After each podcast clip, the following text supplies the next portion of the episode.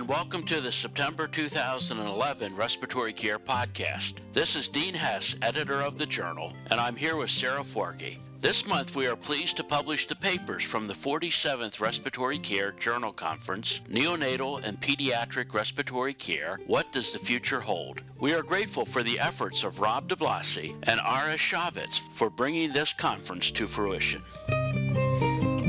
First paper is Respiratory Research in the Critically Ill Pediatric Patient Why is it so difficult? by Curley.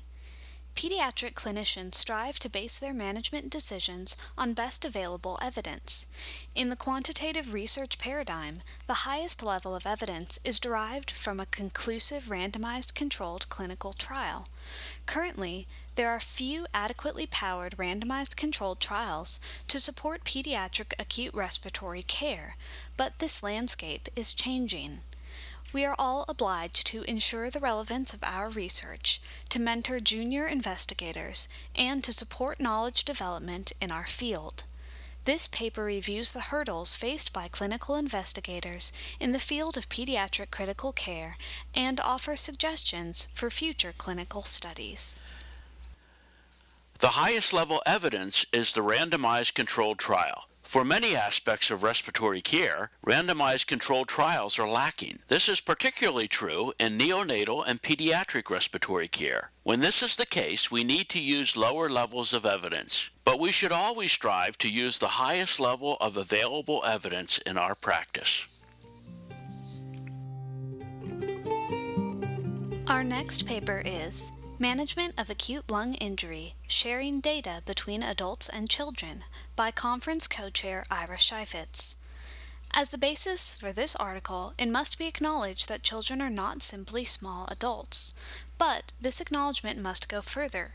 Infants are not simply small adolescents as data for pediatric mechanical ventilation in general and the management for pediatric acute lung injury more specifically are very limited, the pediatric critical care clinician must closely assess the available adult data and evaluate its application for infants and children.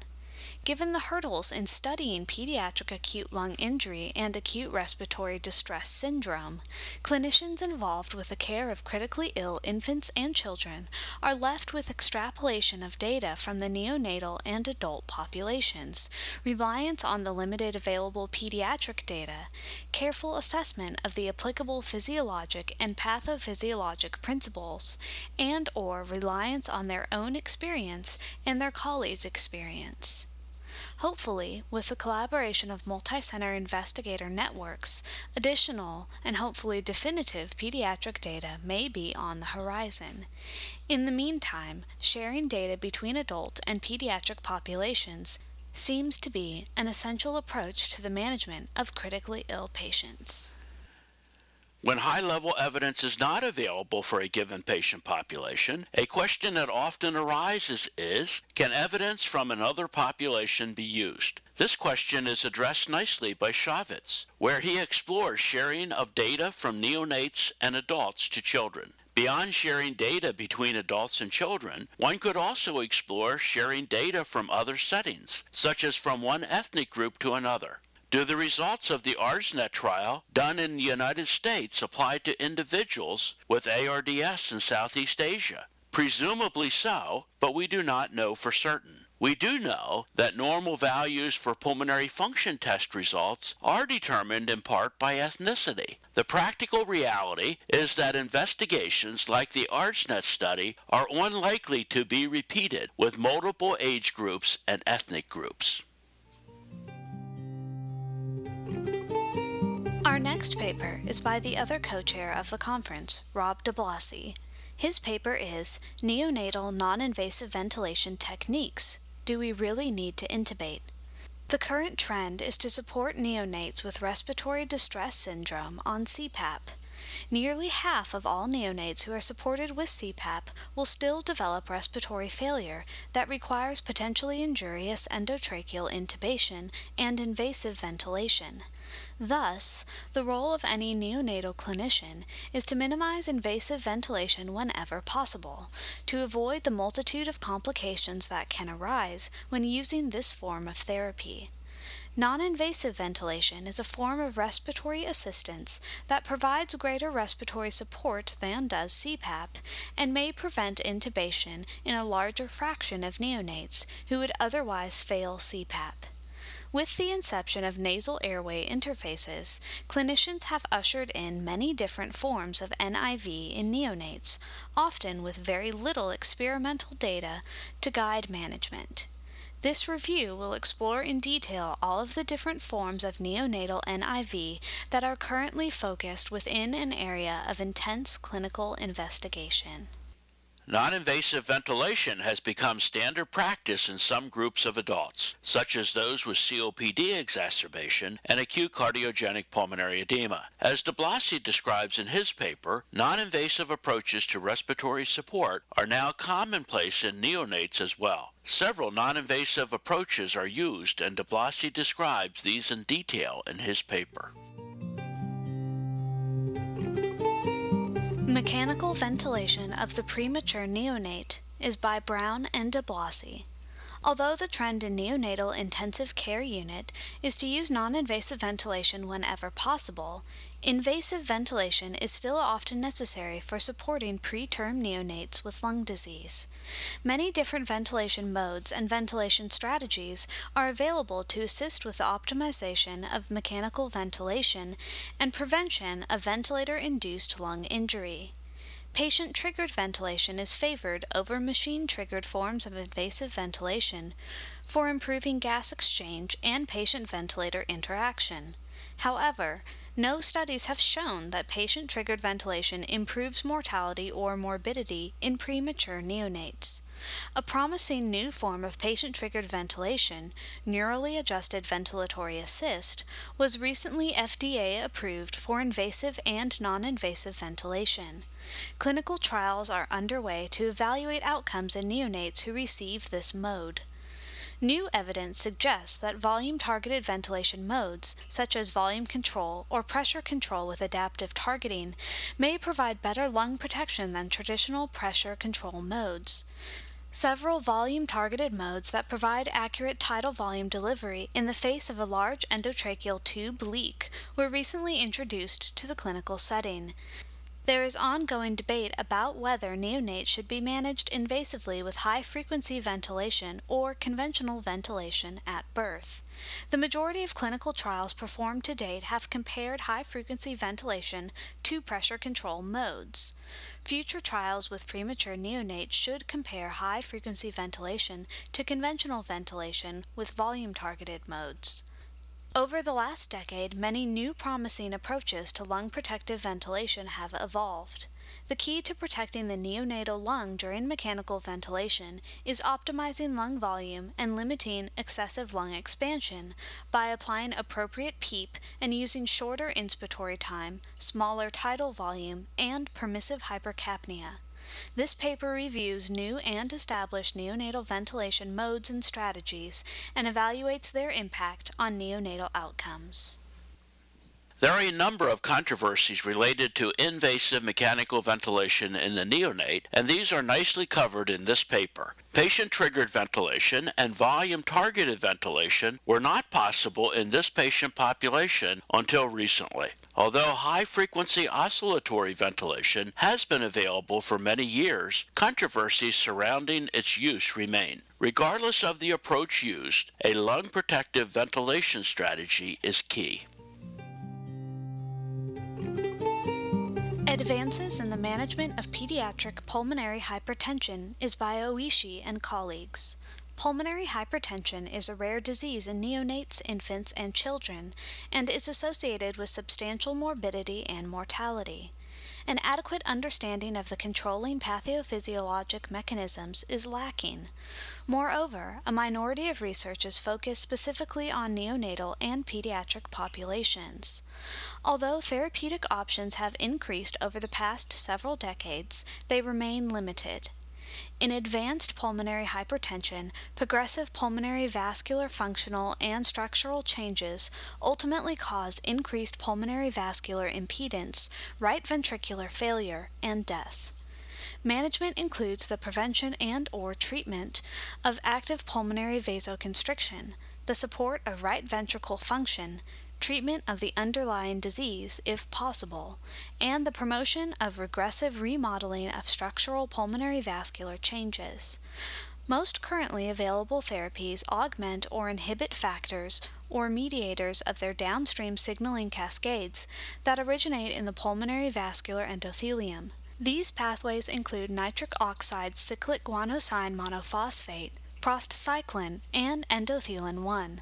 The ability to reverse advanced structural changes remains as yet an unattained goal. This paper reviews the epidemiology, pathophysiology, current treatments, and emerging therapies related to neonatal and pediatric pulmonary hypertension. Although pulmonary hypertension is a rare disease, it is associated with substantial morbidity and mortality. It can be an important contributor to respiratory failure in neonates, children, and adults. Treatment of acute pulmonary hypertension involves the use of inhaled pulmonary vasodilators, as discussed later in this issue by Gentile. Our next paper is Resuscitation in the Delivery Room Lung Protection from the First Breath by Wiswell. Resuscitation of newborn infants occurs in approximately 10% of the more than 100 million infants born annually worldwide. The techniques used during resuscitation, such as positive pressure ventilation and supplemental oxygen, may revive many children, but have the potential to harm their lungs. In recent years, increasing attention has been applied to providing lung protection from the first breath. This paper reviews the currently available medical evidence concerning modifying aspects of delivery room management that are thought to mitigate lung injury. These include FiO2 lower than 1, early use of CPAP and PEEP, optimizing pressure and or volume during ventilation, sustained inflations, need for and timing of surfactant therapy, and airway management of meconium-stained amniotic fluid. Although the evidence against 100% oxygen is of low quality, it has been enough to alter the recommendations for oxygen use in the delivery room. It is suggested, but not mandated, to use room air initially when resuscitating a term gestation infant, and to use FiO2 less than 1 in premature infants, with FiO2 adjustments depending on oximetry values. Recent studies have not indicated better outcomes in premature infants in whom CPAP or PEEP is applied in the delivery room. Optimal peak ventilatory pressure and tidal volume have yet to be delineated. Although an intriguing therapy, sustained inflations have not been shown to markedly improve outcomes. Prophylactic use of surfactant in small premature infants remains the accepted standard. Immediate placement on CPAP after surfactant instillation has yet to demonstrate clear cut advantages. Finally, intrapartum oropharyngeal and nasopharyngeal suctioning of meconium stained amniotic fluid does not improve outcomes in meconium stained infants.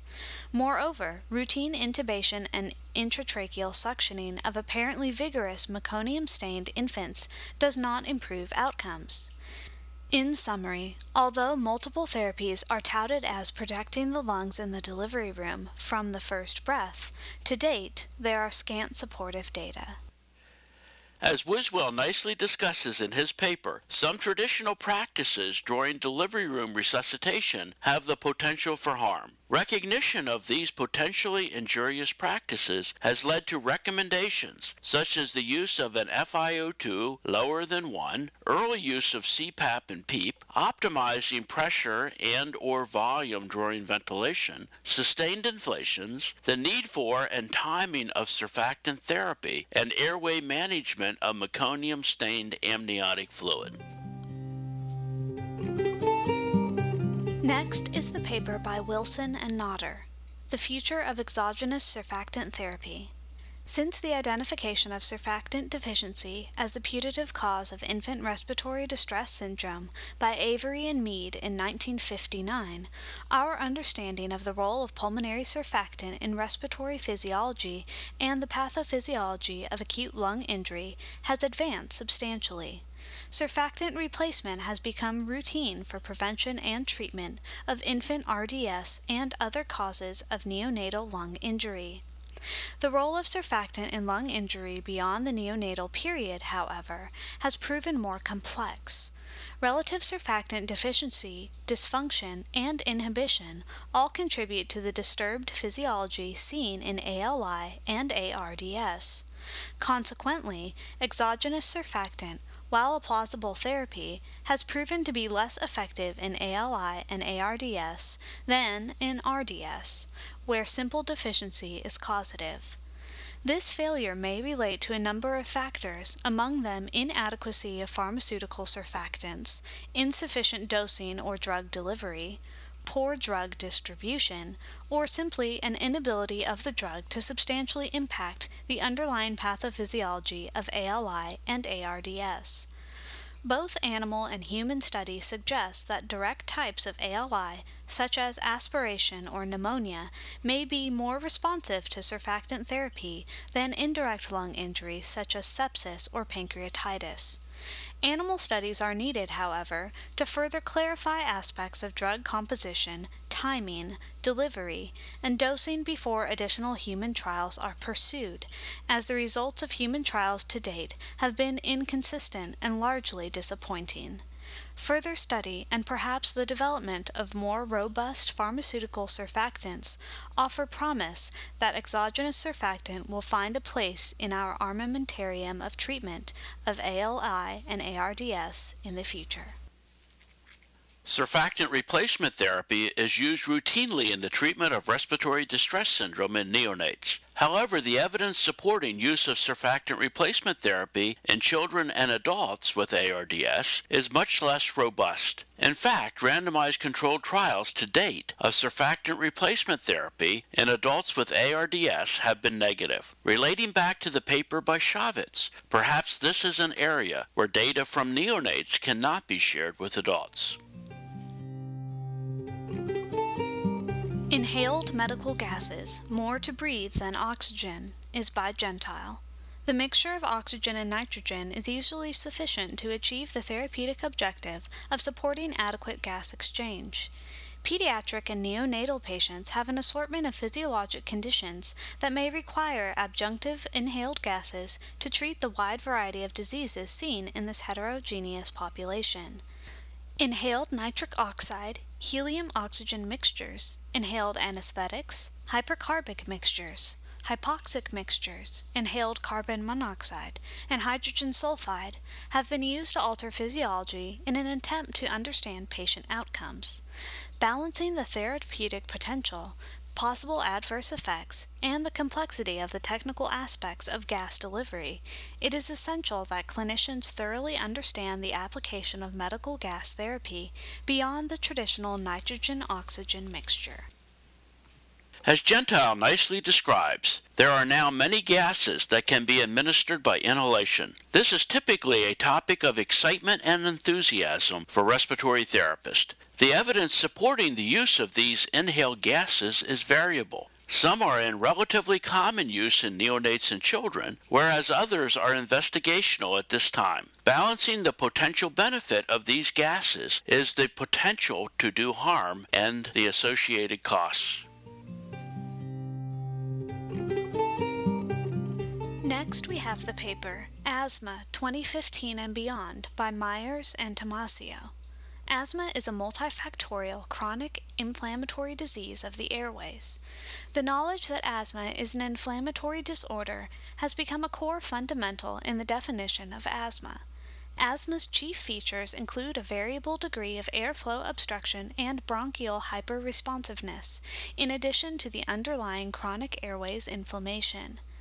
This underlying chronic airway inflammation of asthma substantially contributes to airway hyperresponsiveness, airflow limitation, respiratory symptoms, and disease chronicity. However, this underlying chronic airway inflammation of asthma has implications for the diagnosis, management, and potential prevention of the disease. This review of asthma for the respiratory therapy community summarizes these developments as well as those things on the short term horizon, including an update on asthma epidemiology, natural history, cause, and pathogenesis. This paper also provides an overview on appropriate diagnostic and monitoring strategies for asthma, pharmacology, and newer therapies for the future, as well as relevant management of acute and ambulatory asthma, and a brief review of educational approaches. Care of the patient with asthma is a fundamental aspect of respiratory care practice. This is a well written, comprehensive review of recent developments in the care of patients with asthma, as well as an update on asthma epidemiology, natural history, cause, and pathogenesis. It is a must read for any respiratory therapist involved in the care of patients with asthma. Pediatric Aerosol Therapy New Devices and New Drugs is by Rubin. The lungs and conducting airways are ideal portals for drug delivery. The airways are easily accessible by oral or nasal inhalation. The airway and alveolar surface is large, allowing for drug dispersion, and many drugs do not cross the airway blood barrier, permitting the use of higher topical drug doses for airway disease than would be practical with systemic administration. On the other hand, alveolar deposition of drugs allows rapid absorption into the pulmonary circulation and back to the left heart and systemic distribution, bypassing the intestinal tract and liver inactivation. Recently, there have been a feast of new aerosol devices and drug formulations that promise the effective delivery of amazing array of medications far beyond pressurized meter dose inhalers and nebulizers and asthma medications. This paper is a logical follow up to the paper on asthma by Myers. However, as Rubin points out, aerosol therapy is now much more than just bronchodilator therapy. There are a number of new formulations and devices available for aerosol therapy. It is imperative that respiratory therapists are knowledgeable about these formulations and the use of these devices, as it will often fall on the shoulders of the therapist to provide the necessary patient education. Next is the paper by Walsh and colleagues, Pediatric Airway Maintenance and Clearance in the Acute Care Setting, How to Stay Out of Trouble. Traditional airway maintenance and clearance therapy and principles of application are similar for neonates, children, and adults. Yet there are distinct differences in physiology and pathology between children and adults, which limit the routine application of adult derived airway clearance techniques in children. This paper focuses on airway clearance techniques and airway maintenance in the pediatric patient with acute respiratory disease, specifically those used in the hospital environment, prevailing lung characteristics that may arise during exacerbations, and the differences in physiologic processes unique to infants and children. One of the staples of respiratory care has been chest physiotherapy and postural drainage. Many new airway clearance and maintenance techniques have evolved, but few have demonstrated true efficacy in the pediatric patient population. Much of this is probably due to the limited ability to assess outcome and or choose a proper disease-specific or age-specific modality. Airway clearance techniques consume a substantial amount of time and equipment. Available disease specific evidence of airway clearance techniques and airway management will be discussed whenever possible. Unfortunately, more questions than answers remain. There may be no respiratory therapy procedures besides airway clearance therapy that bring forth as much emotion by respiratory therapists, patients, and families. While no one debates the value of airway clearance, unfortunately, high level evidence is not available to guide the selection of a specific therapy for an individual patient. Thus, the selection of an airway clearance therapy is often based on clinician or patient or family bias and selection of a therapy for which a patient is adherent. Extracorporeal Life Support Moving at the Speed of Light is by Dalton. Extracorporeal life support, or ECLS, or extracorporeal membrane oxygenation, or ECMO, as it is also known, has been used to support over 45,000 patients to date. Overall survival is 62%. After many years of no change in equipment or technology, there has been a recent flurry of new pumps, cannulas, and oxygenators available for ECLS use. While the impact of this new technology is not completely defined, initial results have found that these systems provide safe support with lower priming volumes and less bleeding complications. New cannulas are also available, some making it easier for veno-venous support in patients, from infants through adults.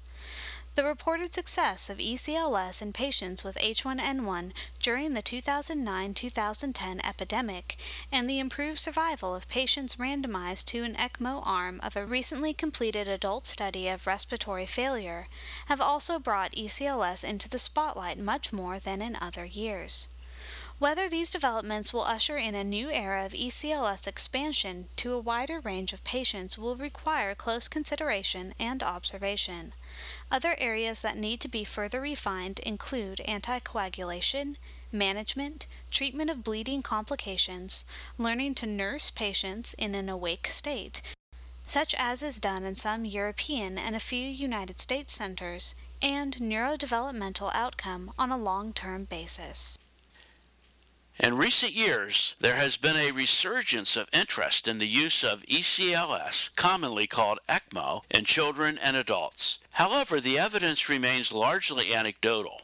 A recently established randomized controlled study did report benefit in adults with ARDS, but the methodology of this study has been questioned. One thing that is certain is that new pumps, cannulas, and oxygenators have made the practice of ECMO less complicated. The role of ECMO outside the neonatal setting remains to be determined.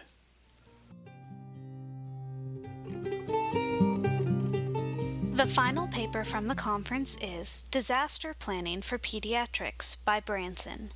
Natural and man made disasters are inevitable and appear to be more common in the current age. Substantial time and effort have been invested and millions of dollars spent on disaster prevention and management. An important oversight in this planning has been the special needs of children. The nature of the vulnerability of children and physiologic characteristics place them at an increased risk during a disaster. Importantly, reunification with family and assurance of safety in this vulnerable group is a priority. This paper addresses issues related to pediatric needs, the medical system shortcomings in caring for children, and recommendations for action. As Branson explains, the needs of children in disaster planning should not be ignored. Even when the needs of children are considered, the needs of the family unit may not be adequately addressed. For example, the reunification of the child with the family needs to be considered. Anyone with responsibility for disaster planning will find much value in this paper. To receive the contents of this and past issues of the journal, visit our website at www.rcjournal.com. There you can also subscribe to receive podcasts of future issues.